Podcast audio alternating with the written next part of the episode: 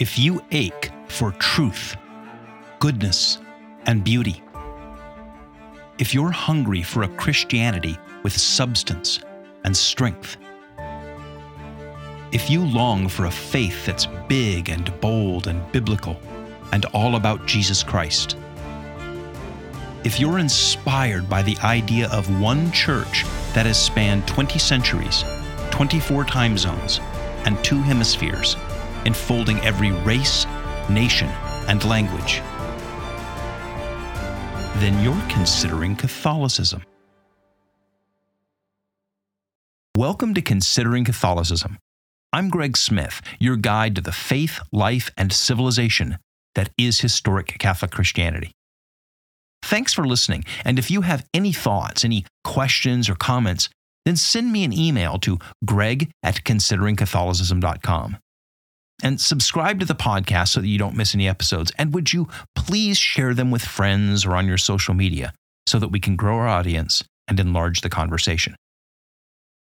Today, I want to talk about why it's just so hard for Protestants to even consider Catholicism.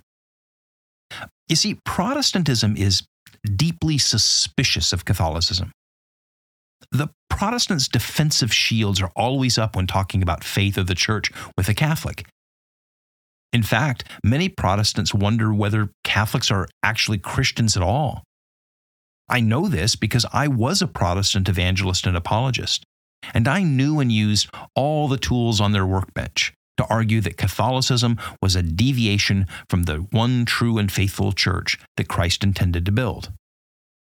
But my road to Roman Catholicism began not because of some Catholic hurling competing Bible verses back at me. It was when I became aware, self aware, that my Protestant faith lived within, inside of a worldview, a, a, framework of assumptions and assertions that, well, within them made Catholicism incomprehensible or nonsensical. You see, within my worldview, Catholicism couldn't be true.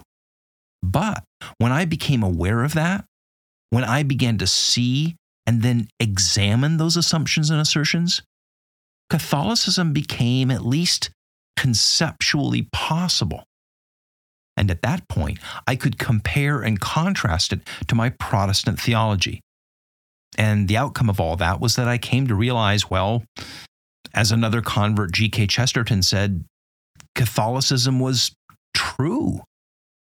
But none of that could ever have happened until I worked through the framework of the Protestant worldview. And that worldview is defined by five assertions, the five solas as they are known in Latin faith alone, scripture alone, grace alone, Christ alone, and the glory of God alone. And so I invited a friend who had converted at the same time that I did, Cory Lakatos, who you've met on this podcast many times before to sit down and talk about evangelization, apologetics, and the Protestant worldview built upon the five solas.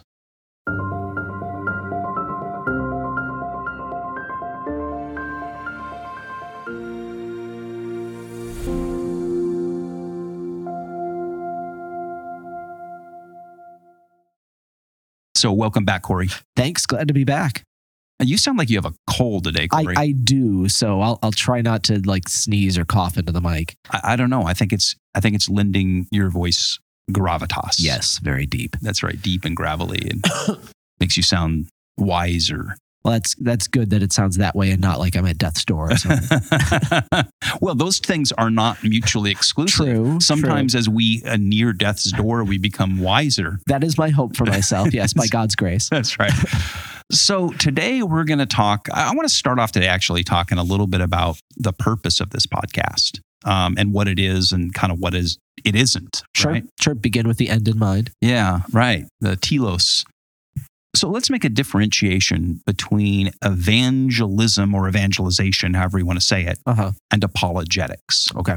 Wh- Why don't you explain from your perspective what the definition of those two terms are? Sure. So evangelization or evangelism, the, the a term evangelization is more typical of Catholics, evangelism more typical of Protestants. We're talking about the same kinds of things.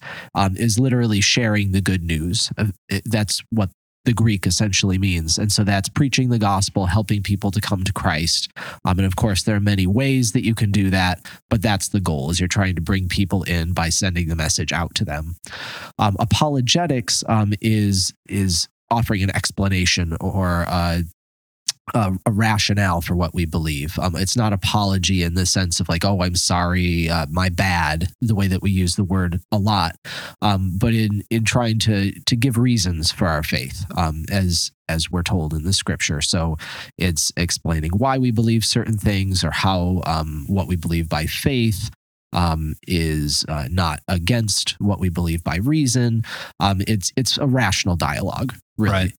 You know, the Greek word, uh, the Greek uh, root for apologetics is apologia, apologia, and that was defense. Mhm. So, you know, Socrates at his trial offers his apologia, Apolo- his, right. his defense.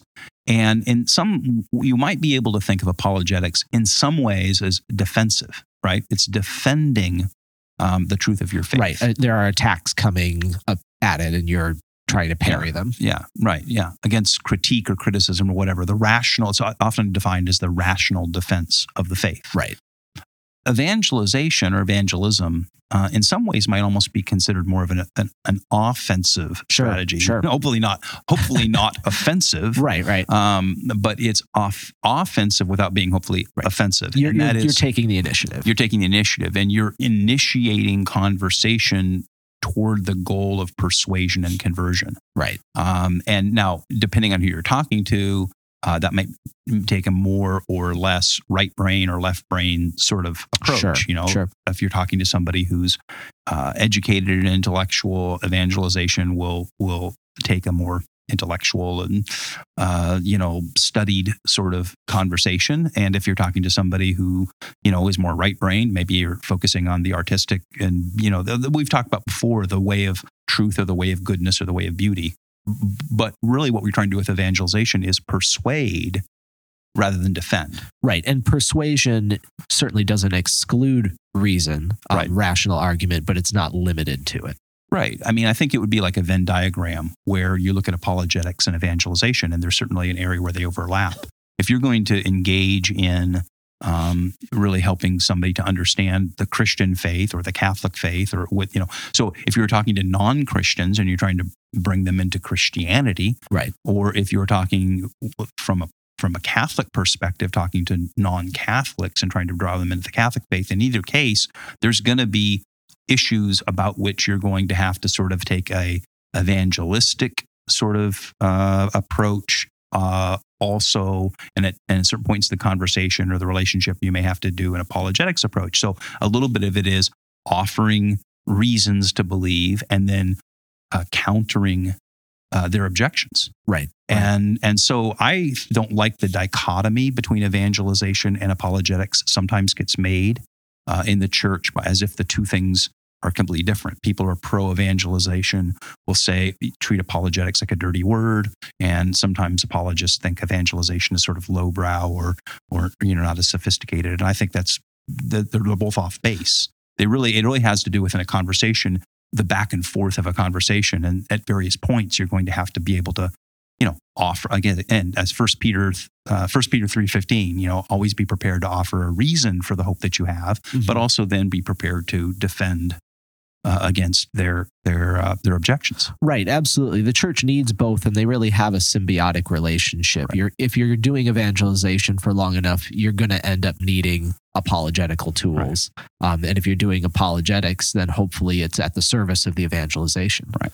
So why are we talking about this? Because today's topic really, I think, straddles that line. If it was a Venn diagram, it's in the, the intersection point of those two circles, right?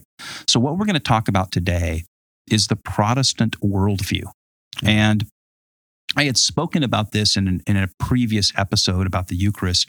Um, but you know, we had some emails from listeners. Uh, and by the way, you know, you can always email questions or comments. I love getting those emails. Email me at greg at consideringcatholicism.com with any questions or comments or suggestions you have. Mhm. But we'd gotten some emails uh, from some people who are uh, not Catholic but are considering Catholicism and trying to work through some of the issues that they have. Uh-huh.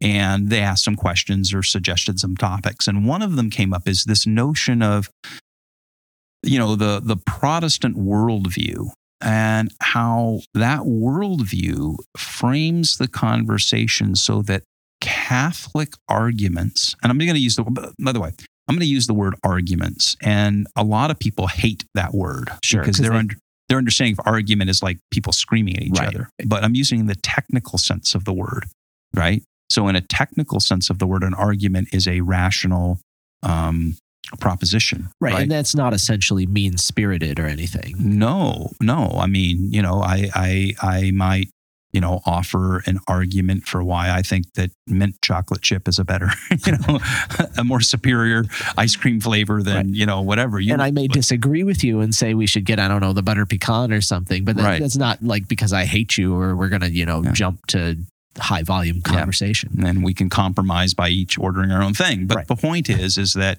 an argument is a a a proposition, right?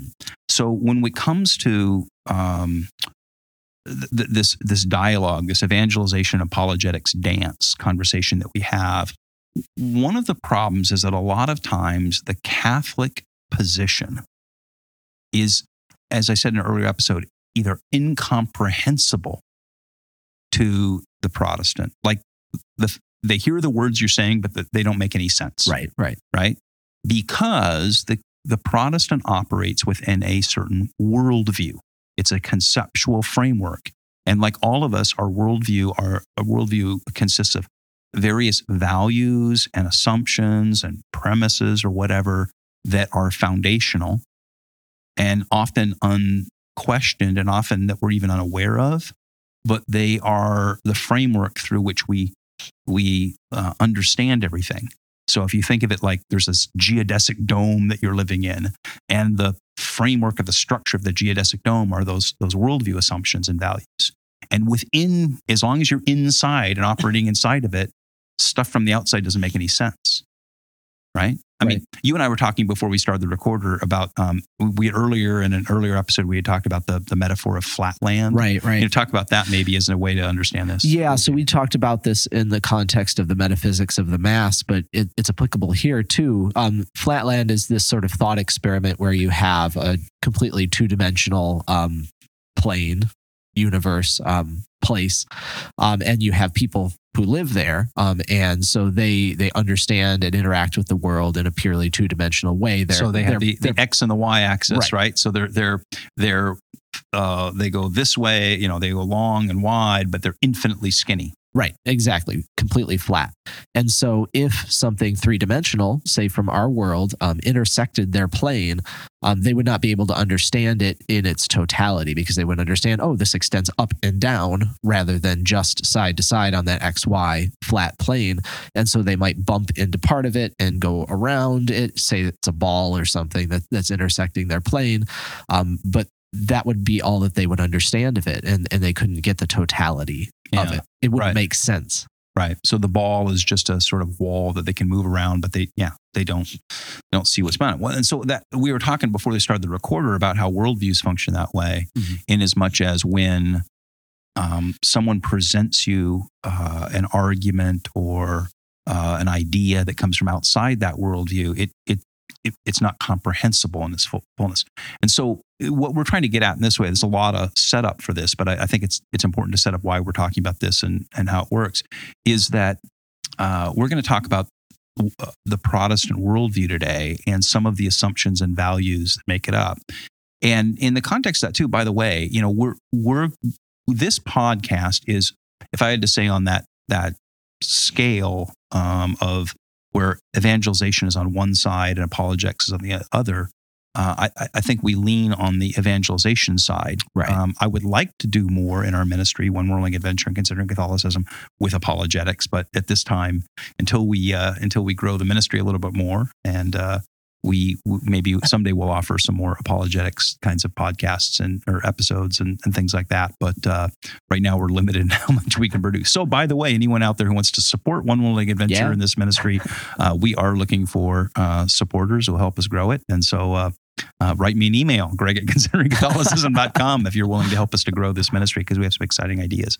Nevertheless, all of this is an elaborate setup to say that what we're going to talk about today is these the five components that are the foundational assumptions of Protestantism, of the Protestant worldview. And they're they're called the five solas. S O L A. Uh, A sol, sola means alone. So solas are the five alones or the five onlys. And uh, the, all of the Protestant reformers, Luther, Calvin, Zwingli, you know, all of them operated um, with these assumptions. Either they were more or less stated, Sure. but certainly within the first couple of generations of Protestantism began to be categorized, and and they really became sort of the battle cry of the Reformation. I mean, I've I've I've seen or met people who uh, Protestants who are super proud of that that like you know, get the five solas tattooed on their arm or whatever because these are the battle cry of the Reformation, um, and they form uh, the fundamental ground, and they were formed basically as a polemic. They were formed as a way for Luther, Calvin, Zwingli, all the rest of them to sort of uh, uh, lock out or shut down the Catholic the Catholic argument. Right. They're they're kind of master ideas that shut out different Catholic ideas. So you can Right. propose a particular thing that's distinctively Catholic and oh that's blocked by sola fide Yeah. or that's blocked by sola scriptura. It's like the shields, Right. like you know, if this is um, Star Trek or Star Wars or Star something or other, right? yes. Uh, you know, whatever. Uh, they've got the shields up, and these are the five shields of the Reformation. So, you want to run through what the five shields of the Reformation are? yeah. So you have sola scriptura or uh, scripture alone. Uh, you have uh, sola Christus. Um, am I saying that, that right? Christus. Yeah. Christ, um, Christ alone, um, sola fide, faith alone, sola gratia, um, grace alone, and then uh, sola deo gloria. Uh, did I mix Yeah. up the Latin? Yeah, Sola deo sorry, Gloria. Yeah. Latin is not my first language. Um, so uh, toward the glory of God alone. Yeah. So it's the five onlys, uh, basically um, faith only, scripture only, grace only, Christ, Christ only, only. and God's glory only. Right.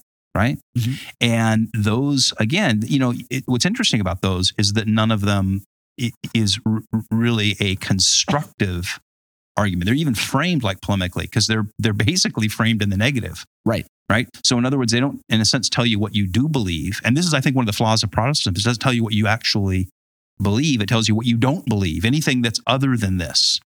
Right. Mhm. When you say faith only, grace only, scripture only, what you're saying is um, yeah, essentially a negative. It's, it's framed as a negative proposition. Right. Right. It's setting up a wall of within this, that's acceptable. If it's outside of that, that's not acceptable. Yeah, and I would say it really is polemic in the sense that it's saying uh, anything outside this. I mean, they intended to, to, to shut, like as we said, a shield, so it's a Right, right. defense against it. So these five solas form this kind of framework, this geodesic dome or whatever. And if you're operating it, operating within it, it is a little bit like flatland because if if you present Catholic ideas. So if you're doing a Catholic evangelization, or if you're a Catholic and you encounter uh, Catholic ideas, you're drawn or attracted to Catholicism or whatever, um, what happens is you, the, the five solas come up as your five sh- layers of shields or shields from five vectors or whatever, Mhm. right? Your side shields, your front shield, your back shield, whatever. And they sort of block out Catholic ideas and it becomes like flatland. So when you talk about something, the Protestant goes, oh, wait a minute, hold on, stop. So let me give you a perfect example. I know you Sure. know this as well. I was actually talking to somebody recently and I mentioned um, we were talking about Catholicism and Catholic ideas, and I and I mentioned some of the church fathers. You know, well, some of the church fathers, you know, believe this. Um, and he's like, "Who are the church fathers, and why should we listen to them?" And I'm like, "Well, these were the guys who, in the second, third, fourth century, you know, you know, framed it. The great, you know." And his thing was like, "Well, who are those guys? Who cares what they say?" Right. Right. because we should listen to the Bible alone. They're not in the Bible. If it's not in the Bible, Scripture alone. And they proudly quote Scripture alone, Scripture alone, Scripture only. And so I go, well, yeah, but I mean, already by, you know, the second century, within generation two of the apostles, this is what's going on. Well, they were wrong. They were wrong then.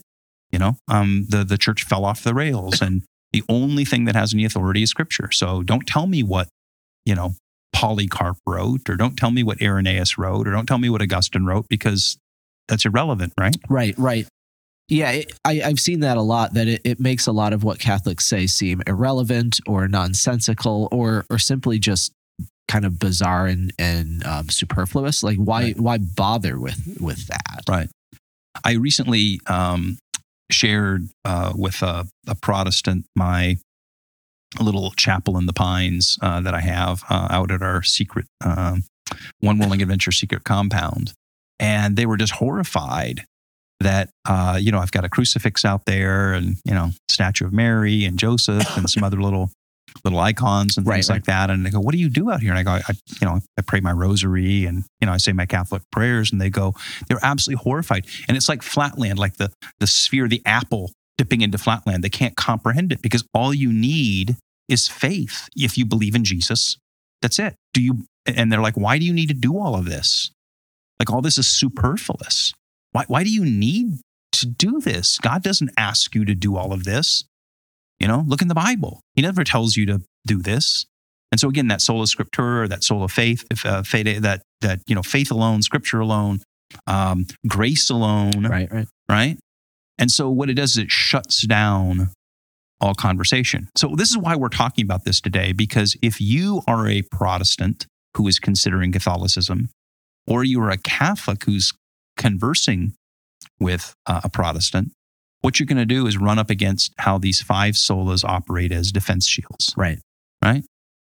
So, because we were both Protestants, uh, I think we have a little bit of standing um, to discuss this because we both we both Sure, we've come at it from both sides. well, I, yeah, I mean, I, I, both of us. I mean, I can speak for myself. I lived within that world. The five solas were my my five, you know, defense shields, you know, on my starship or whatever, right? Mhm. And uh, as long as I was, you know, securely ensconced within them, Catholic ideas couldn't come at me. Yeah, and and I think because you come from a Calvinist background, and I come from a Lutheran background, those were more clearly articulated. Like these are are the solas are something we would have been taught in our formation and would have been able to articulate. It's somewhat more subconscious with with some Christians, especially um, sort of non-denominational or evangelical Christians, where these are still like the programming that they're running um, in their in their mind, but they might not uh, articulate it that oh, way. absolutely. I mean, I would say your average strip mall evangelical. Right, I mean, you know what I mean by that, right? The, the Uh-huh. you know non-denominational church in a strip mall, and I say that with some, uh, you know, uh, affection We've because been I- there. we've both been there. We've both attended, and I pastored and worked within a lot of. I've spent a lot of time inside strip mall, um, you know, uh, evangelical non-denominational churches. Uh, but your your typical strip mall evangelical non-denominational, you know, person believes the five solas. They are utterly baked into the cake. yeah, yeah. I would actually say that they are they become sort of the defining tenets of the worldview. Now, if you ask them what are the five solas in Latin, they go, I have no idea what you're Right, talking right, about. right. But if you, you said to them, um, should we believe anything other than the Bible? No, I mean we believe in the Bible, and you know the Bible is God's word, and it's wholly sufficient, and you know and everything we need. And I'd say, well, do we need anything other than believe in Jesus? No, you know, and and uh, salvation is a free gift, and you know so on and so forth. And anything that you know, uh, uh, and we can't have popes or bishops or you know whatever that draw glory away from God. right. What's the point of all that? Yeah, right. So so those and, and anything that's not about Jesus is irrelevant, right? So these are the essential, I think, elements. And so we've we have had a couple of emails from readers who've said, hey, you know, talk about this. Now, this has been the longest, slowest wind up to us talking about it, but I wanted to frame this, Right, you know, for right. any of our listeners. So let's let's get into this now a little bit. How did and and what we're not going to do today, uh, unfortunately, is we just don't have time. And I say we've wasted this much time so far, uh, 20 minutes on this, but but I don't think we're wasting it. Uh, look, the purpose of this episode is not to walk through the five solas and and offer counter arguments to each one because Sure. it's it's a game that you, you you sort of right. So the way the Protestant will, in a sense, play quote unquote play the game in the conversation is they're going to have proof texts. They're going to have two or three you know, uh, Bible verses for each of the five solas. And as a Catholic, if you try to discuss those, they're going to throw, they're going to th- rattle off those three or four, you know, uh, Bible verses and say, here, here, here, counter those. And so at a certain level, if you're really going to go down this path with yourself or somebody else, you're going to have to descend, not descend, but you're going to have to get into the nitty gritty. You're going to have to look at those passages and talk about them and share with other passages and show why, you know, those passages are not truly sufficient to answer the question, right? Right. And that takes time. And we could probably do an episode on each of the five solas. Oh, and- easily. and- yeah. and you know, and that'd be five episodes, and we walk through ding, ding, ding, and hey, maybe someday next year, if we if we if we raise more support, we'll be able to do those kinds Dear of listener, episodes. if you want to hear this, If you want to hear that, you know, uh, write me an email and and help me help us figure out how to increase the number of episodes. But the point that I'm trying to make is what what I want to do here is more talk about the worldview and talk about the five of them in in, in their in totality right, right. and how how you as a Protestant or you as a Catholic evangelist help somebody move through and past them. So let's start with this. We both lived within those. We both had them. We're both Catholics now. So at a certain point, we both left them behind or saw their limitations or or you know uh, whatever you know put our shields down. Where just real briefly, can you share a little bit about how you moved past those five solas as your sort of you know worldview? Yeah, absolutely. I, I think the two for me that started to come into question first were sola scriptura and sola gratia. Um, grace alone probably is the one that I remember first because I, I I just recall sitting in you know Bible studies when I was in college um, and talking about being saved by grace and then running into you're you're talking about proof texting running into things like um, in the book of James, the epistle of, of James, where it talks about faith without works being dead, um, or all of the admonitions in the letters of St. Paul against falling away um, from the faith, falling into sin, away from Christ, or for that matter, like all, all of Christ's teachings on, on being holy like the Father is holy, being perfect like, like the Father is perfect. Um, and the, the grace alone concepts somewhere along the line stop making sense to me um, and it, and it's really the the alone or the sola part that that is problematic because of course grace like what we receive from God is is grace. I'm not going to become holy without grace. That is a gift. But if it's grace alone and it's not me cooperating with that grace and growing in holiness by God's grace, if if there isn't the element of what I'm doing, again, not on my own strength, on on, on God's grace, but if, if that's not involved, then a lot of the scripture stops making sense and, and a lot of just the practical stuff of life stops making sense. I, I think that was part of it, a lot of it for me with all of these. Um, but starting with this one is that I just realized I wasn't, I was saying grace alone, but I wasn't really living grace alone. Like, I don't know if it's possible to practically speaking live grace alone because you'd just be a vegetable. You wouldn't be doing anything. It wouldn't be the Christian life. Um, and it was similar with with Scripture alone, because especially again in those formative years in college when I was encountering other types of Christians and sitting in Bible studies and hashing these things out and in conversations about the scriptures, I was realizing that none of us were really living Scripture alone. Because if we were, we'd all be doing the Christian life the same way. Um, there had to be some kind of framework for how we were approaching the scriptures, a, a hermeneutic, um, and that necessarily has to be outside of the scriptures themselves, the the very words that they have, a way for us to understand and apply this. And the Lutherans were doing it differently than the Calvinists, than definitely the the Catholics were. Um, and if that was true, then it wasn't scripture alone. Um, sola scriptura again it's the sola or the alone that's the problem yes definitely scripture that's that's essential and and central, but there's has to be something um, also beyond that. Um, and that this was way before I was looking at the Catholic Church at all. It was just kind of as as my understanding of of God's word and of theology was was growing at that time in my life, um, those categories, the the uh, the sort of exclusivity, the hard exclusivity of the solas, um, was just wasn't making as much sense anymore. Yeah. So I'll I'll I'll talk I'll take I'll talk about three of them real quickly. Yeah. yeah. Um, I'll start with the the grace alone thing.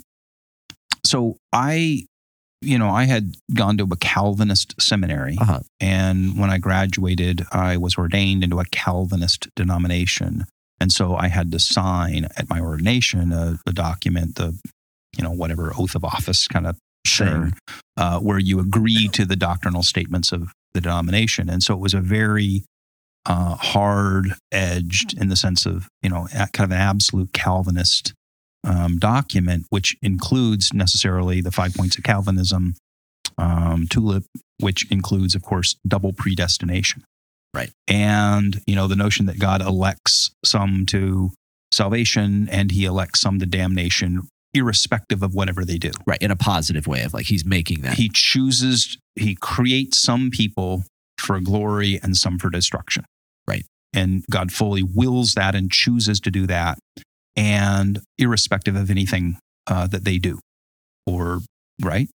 And uh, that is, I think, if you take the sola uh, gracias, the, the grace alone, and I think what Calvinism is, especially double predestination Calvinism, is it's taking that idea it's really taking all the five solas and running them as far out as that line will go. Which, in a sense, I mean, I respect because that's the logical conclusion. Yeah. Like, if you stop before that, you're not really honoring the principle. Well, and see, when I went off to, when I found Calvinism as a college student, right, uh, as a brand new Christian, because I converted to Christianity and I, and I, and I, and I, I was attracted at first to Catholicism, but long story, I won't tell now. Um, I, you know, I fell in with this Calvinist crowd, this rowdy Calvinist crowd, and there was something that appealed to my 21 year old mind about the absolutism of that and the the seriousness of it. Like, if you believe this, then then have the guts to follow that where it goes logically. Right. And if you follow that where it goes logically, the five solas, in particular the, the grace alone, you follow it to the end of the line where the train trains don't go any, you know, past where the trains don't go anymore, Uh-huh. you end up in double predestination. And so when I got out of seminary and I started doing missions work and church planting and some other kinds of things, all, all of a sudden I, I began to question because I was starting to reread Catholicism again. And, and, and it struck me that double predestination was sort of indefensible. And, and that became sort of, for me, a crack in those. Like, wait a minute, I, th- this doesn't, I, I, I can't square this with scripture. I can't square it with, right? It, it, it doesn't square with scripture, reason, Christian tradition, whatever right. and I found it increasingly difficult to sort of defend the, the the logic of that. And so that was a crack for me in the in the grace alone thing. The the scripture alone was a little bit like uh, you know your your saint's namesake uh, Newman is that as I got a little bit older and I began to read the church fathers and the early church documents, um, I began to go further and further back. And I, you know, you, you read Polycarp, Saint Polycarp. Well, Saint Polycarp was, by all accounts, the protege of of the Apostle John. right. So, a generation after the apostles. Yeah, and and and mentored Di- directly. directly mentored by John. And then you began to look at uh, books like uh, uh, documents like the Didache And and um, and the Letter of Clement, right? And these are all like end of the first century, like the, the generation immediately after the apostles, and they all include basically tenets of Catholic doctrine. And so I, I began it began to be very difficult for me to square the scripture alone thing um, with the fact that the people who were the proteges of the um, of the the apostles, some of whom, like Clement, are actually mentioned Sure. in the Yeah. apostles' letters in the epistles, who apparently got it all wrong. And so then I was forced to either say either the first generation immediately after the apostles completely misunderstood everything that they taught. And then God allowed the church to live in error for 1500 years until Martin Luther banged his things on the door on Halloween Right. and that it increasingly as time went on, it became that became intellectually, I mean, d- uh, almost indefensible to me. Like I, I couldn't make that argument with a straight face, and so that led me to start asking some questions about whether uh, the apostles wrote down in the New Testament everything that they taught. Right. Right. Right? I mean, maybe they taught some things that they didn't write down, and then that started me down a path. Well, you even have allusions in some of those letters about, uh, you know, follow everything that you received from us, whether, Right. you know, in a letter or or otherwise. And then the third one for me was the sola faith thing. And, and this is you were there because I was I was doing a teaching series at a church we were both a part of um, a number of years ago um, before we entered the Catholic Church. And uh, it was going to be like a I don't know 12 week or 18 week or some crazy thing um, teaching series on on the Sermon on the Mount. So I just went deep into studying, you know, Yep, Matthew five, that. six, seven, and at a certain point along the way, just like I had this epiphany, this light bulb goes off, of, you know, over my head. And I had been taught, you know, from the earliest time that I encountered Christianity as a college student through Campus Crusade, and InterVarsity, and you know, Navigators, and all these kinds of uh, evangelical ministries, that the starting point to understand the New Testament, the starting point to understand Christianity, is what they called the Romans Road. Okay, so that is a series of, of passages, like eight or ten or twelve um, verses out of the book of Romans. Right. you start with Romans 1 and then you know certain verses in Romans 1 and then you skip the couple verses in Romans 3 and then you skip and you kind of and it is like you skip on this little um, like a stone across a pond. Or skipping over like whole sections of Romans but if you pick these 8 or 10 or 12 verses out of Romans and you lay them out in sequence that that is how you're supposed to understand uh, that's your supposed to be your entry point into Christianity. And it's the framing point for how you understand the New Testament. And in that, uh, like, uh, you know, you camp on like uh, Romans 3 that we're saved by, by faith, and then they insert faith alone. And I, have a friend of mine who's a Lutheran seminary prof- college professor, and he will argue with me that it does say faith alone. I mean, we get into this really kind of crazy thing about that. Um, but anyway, when I was teaching the thing on the, the Sermon on the Mount, it just one night while I was preparing, I just had this light bulb go off from my head, and I go, "Why is are these verses from Romans the entry point into the New Testament instead of the Sermon on the Mount?" Like, if you were just going to arbitrarily choose the first thing that you should read in the New Testament, Mhm. and if I'm a Protestant and I'm like Scripture alone, Christ alone, you go, well, maybe the place I should start is Christ's sermon, There's a certain logic to that. right? I mean, it's Scripture and it's, It's Jesus, right? So why don't we? The first, if I was going to say to somebody, "Hey, let me tell you about Christianity," the first thing I'm going to show you is Jesus's sermon. Get out your red letter Bible the first red. Yeah, right. and uh, instead of skipping over to some selected verses from Paul's letter to the Romans, and I'm not planning to say one of them is true and on the other end, but one of them they. So here's the thing: what I realize is if your entry point into the New Testament is the Sermon on the Mount, uh, and that becomes in a sense the framing device or the framing lens for how you read everything else. The New Testament comes off as way more Catholic. Right. And if you read the Sermon on the Mount first and then read Romans, Romans sounds way more Catholic than if you read Romans, uh, selected verses from Romans, and then read the Sermon on the Mount through the lens of Romans. Right. Yeah, I, I think that's right. Um, but for me, it, or to my mind, it's even more fundamental than that because if you're arguing, as either position would be, that you need a framework and guide rails essentially for approaching the Bible or approaching the New Testament in order to understand it, then you've you've already exploded the idea of sola scriptura. Right. Yeah, but I mean, even if you were to just think in terms of the narrative, um, so what came first?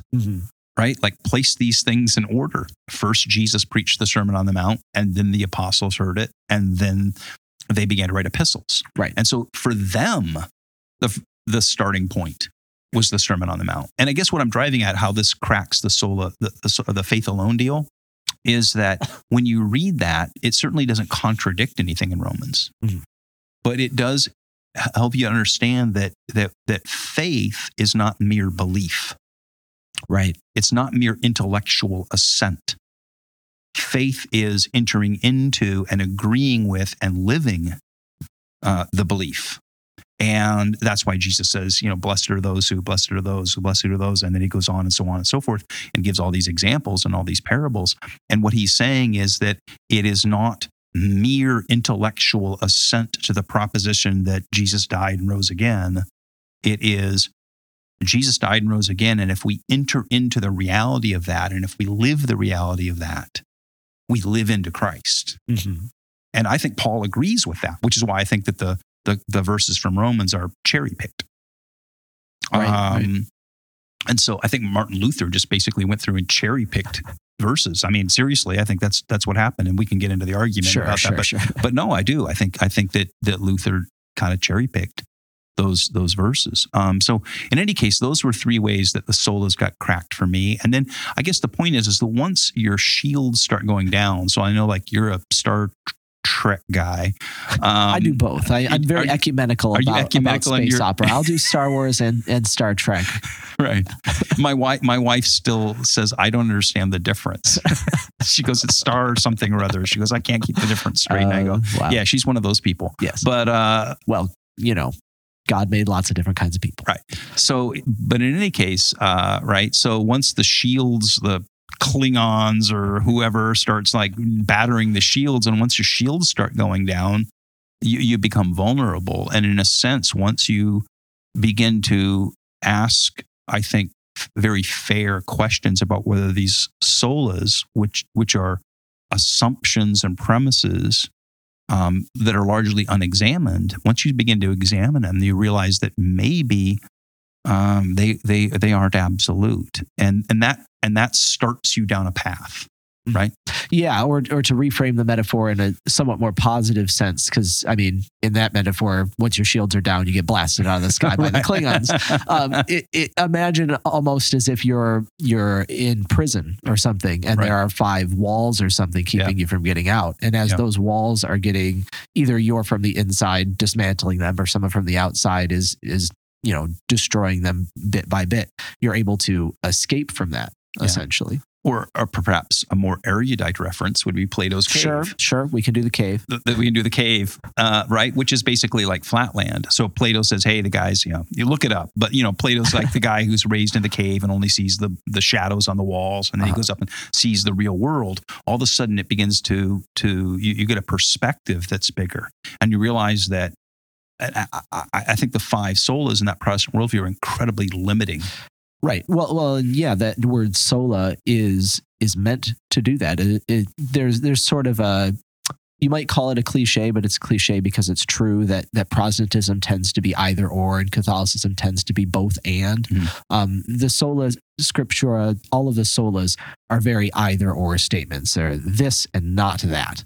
Um, whereas in in a Catholic approach to to theology and scripture, it tends to be um, this and that, or or how how we harmonize um, principles. Well, by its very name, right? I mean, Protestantism, in a sense, is framed negatively. It is Mm-hmm. protesting. It's not Catholicism, and it's not Orthodoxy, right? I mean, Right, you know, the Eastern Orthodox. It's not that, and um, and I think that's where this is maybe a conversation another day, where why the term evangelicals was developed, because the notion was evangelicals is saying something that you stand for, not what something that you stand against. So if you say you're a Protestant, essentially what you're saying is I'm not a Catholic if you say you're an evangelical, in theory, you're you're saying you're for some things. Uh, Let's not go down that path. yeah, right now, yeah. but There's the- a lot there. but but there's a lot there. But the point the point is is that that that Protestant worldview, those five solas, cut you off. They not only cut you off to the 1500 years of Christianity, three quarters of the life of of Christian of the Christian of, you know of Christianity Right. prior to Luther and Calvin. They also exclude you from the other half of it, even today, which is not only Catholicism but Orthodoxy Mhm. and the non-Protestant, right? The, the the traditional, you know, Orthodox positions. Right, So Protestantism really is, I mean, to your analogy of a prison or whatever, an island. It really is. It really is a, a castle or an island or a fortress that that defends against the broadest life of of the Orthodox Church, uh, and and and to the ancient Church that that has preserved the teaching of the apostles down through the ages. Right, right. So, real quickly, as we kind of wind in this down, because we, dear dear listener, we told you that we aren't going to descend into proof texting against the five solas, but let's just walk through them, just you know, for a minute each, Sure, and just talk sure. about what uh, you know, maybe a quick, quick take on each of them. So we've talked a little bit about, um, but let's let's start. You know, the soul grace alone, right? Mhm. What f- rephrase that in a positive Catholic way?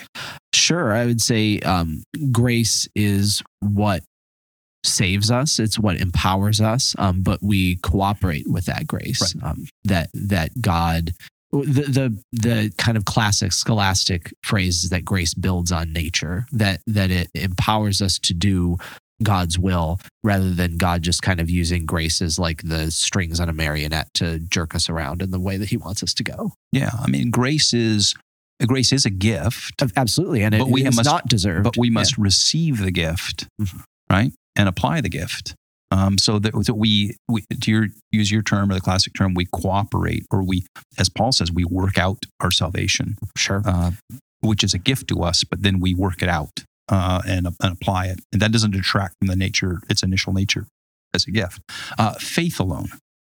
Yeah, so it's faith without works is dead again. Um, Saint James in his epistle, or or faith worked it out in love. So, like- you said earlier, that faith is not Christian faith is not simply belief or assent, um, saying yes, that is I believe that to be true, but it's living in accordance with um, and acting in accordance with um, what is true about God and and essentially trusting and, and living in faith. Yeah. Okay. Scripture alone. Scripture yes. Um, but that the catholic position is that uh, the apostles like you said also taught orally and not everything that christ taught was written down. That's called sacred tradition that has been passed on to um, the the church is guaranteed um, that as the deposit of faith in addition to the scripture.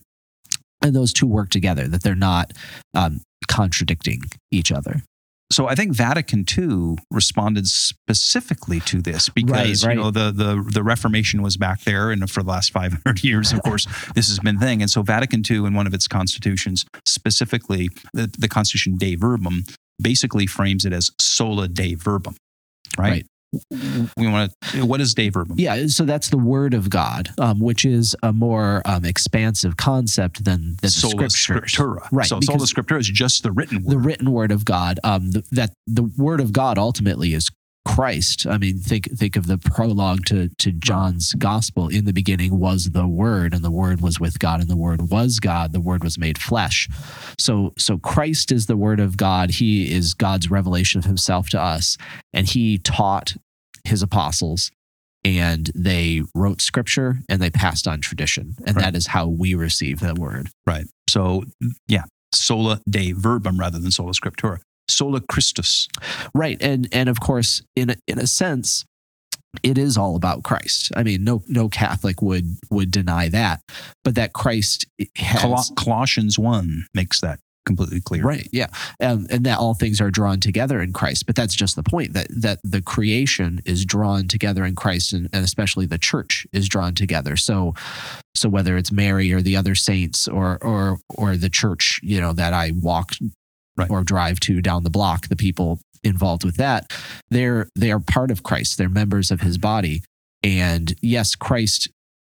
It is it is totally Christ's sacrifice and Christ's merits that that save us, but the way that he he has that happen in our lives is is very often I'd probably say always involves the people that he puts in our lives, whether they're the saints or whether they're individuals we interact with on a day to day basis. So Christ is incarnated not only in the body that he lived in and his risen body, but he's incarnated in his body, the church. Right. And one of the things I think that the the way that that when the Reformation says Christ alone, it, it in a sense abstracts Jesus from the fullness of his body. As Catholics, of course, it's Christ alone, but it's Christ as he as we know him in all of the manifest ways that we know him. It also individualizes it because if it's Christ alone and that's not um, mediated by the church or it you know it's not experienced through sacraments or or through interactions with with other Christians, then the the church is a you know a gathering of people who believe in Christ, um, but it's it's not necessary really. And soli Deo gloria, only the glory of God, right? Now, who could be against that? Right, exactly. But what in context, what it means, that shield, is that no honor is given to uh, the ch- to church, to priests, to popes, to bishops, To any- saints. saints, to anything, right? So once again, it, like like the previous point, in a sense, it abstracts God. It makes God more of an idea and and a lot of Protestantism, it's not coincidental that arose just prior to the Enlightenment.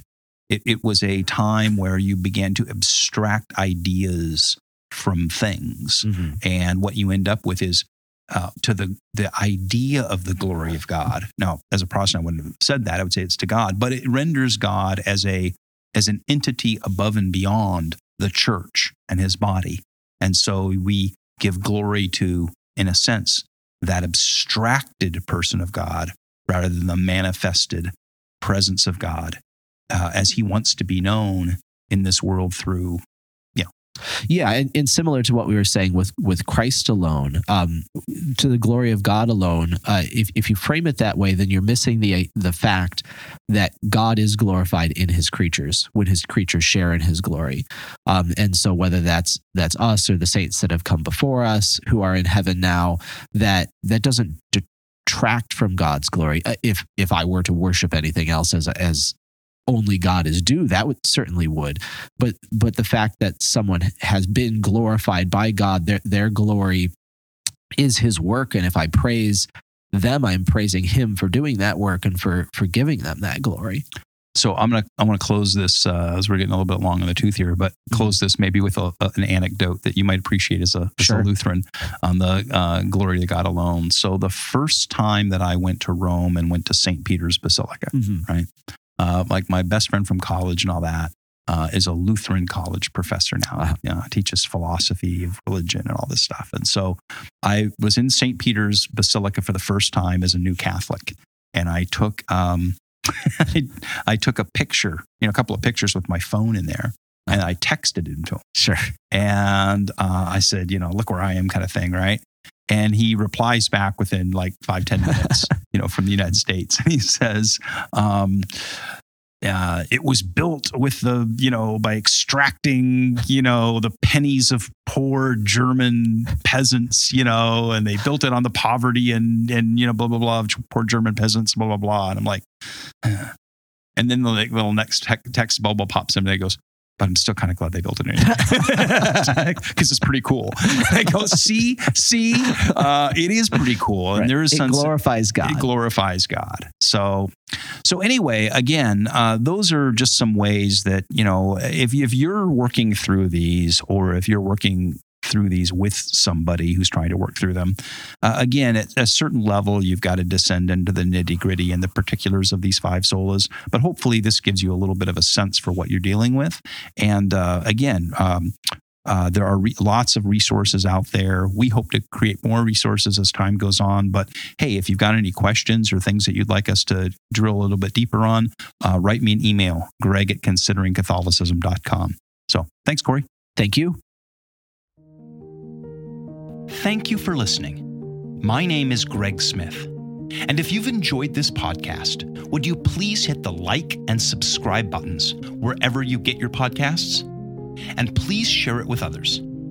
And if you're curious about the Catholic worldview and faith, the Church and its saints, or Catholic history, culture, and art, then visit consideringcatholicism.com and email me to let me know what you think. Greg at consideringcatholicism.com.